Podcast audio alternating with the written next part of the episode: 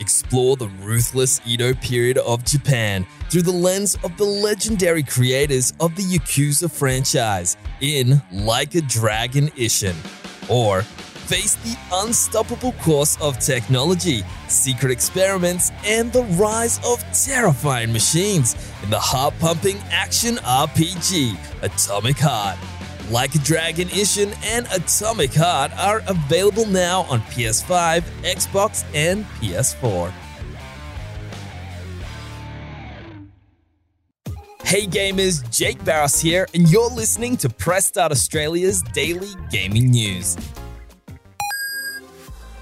The DICE Awards has returned for its 26th annual event last week, taking the opportunity to highlight the greatest games and game development achievements from 2022.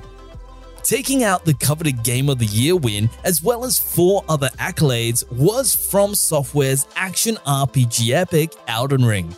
Sony Santa Monica's PlayStation exclusive God of War Ragnarok took home a huge seven awards, including Adventure Game of the Year and Outstanding Achievement in Animation.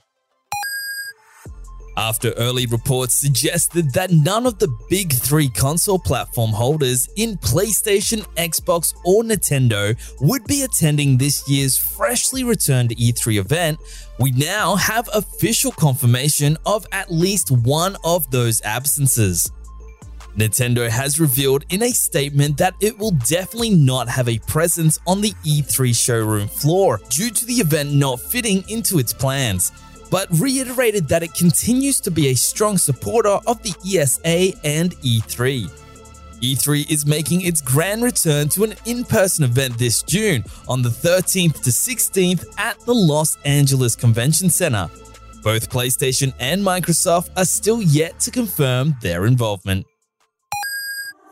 Team Ninja's next challenging action RPG, Wo Long Fallen Dynasty, is releasing very soon on March 3rd. With launch just around the corner, a final playable demo has dropped on digital storefronts for curious players to try their luck in its brutal dark fantasy take on the Three Kingdoms setting. The demo includes multiplayer support and player progress will carry over to the full game. Plus, everyone that completes the demo will receive a special in game item. For the latest gaming news, bargains, reviews, our podcast, and all things gaming, check out pressstart.com.au.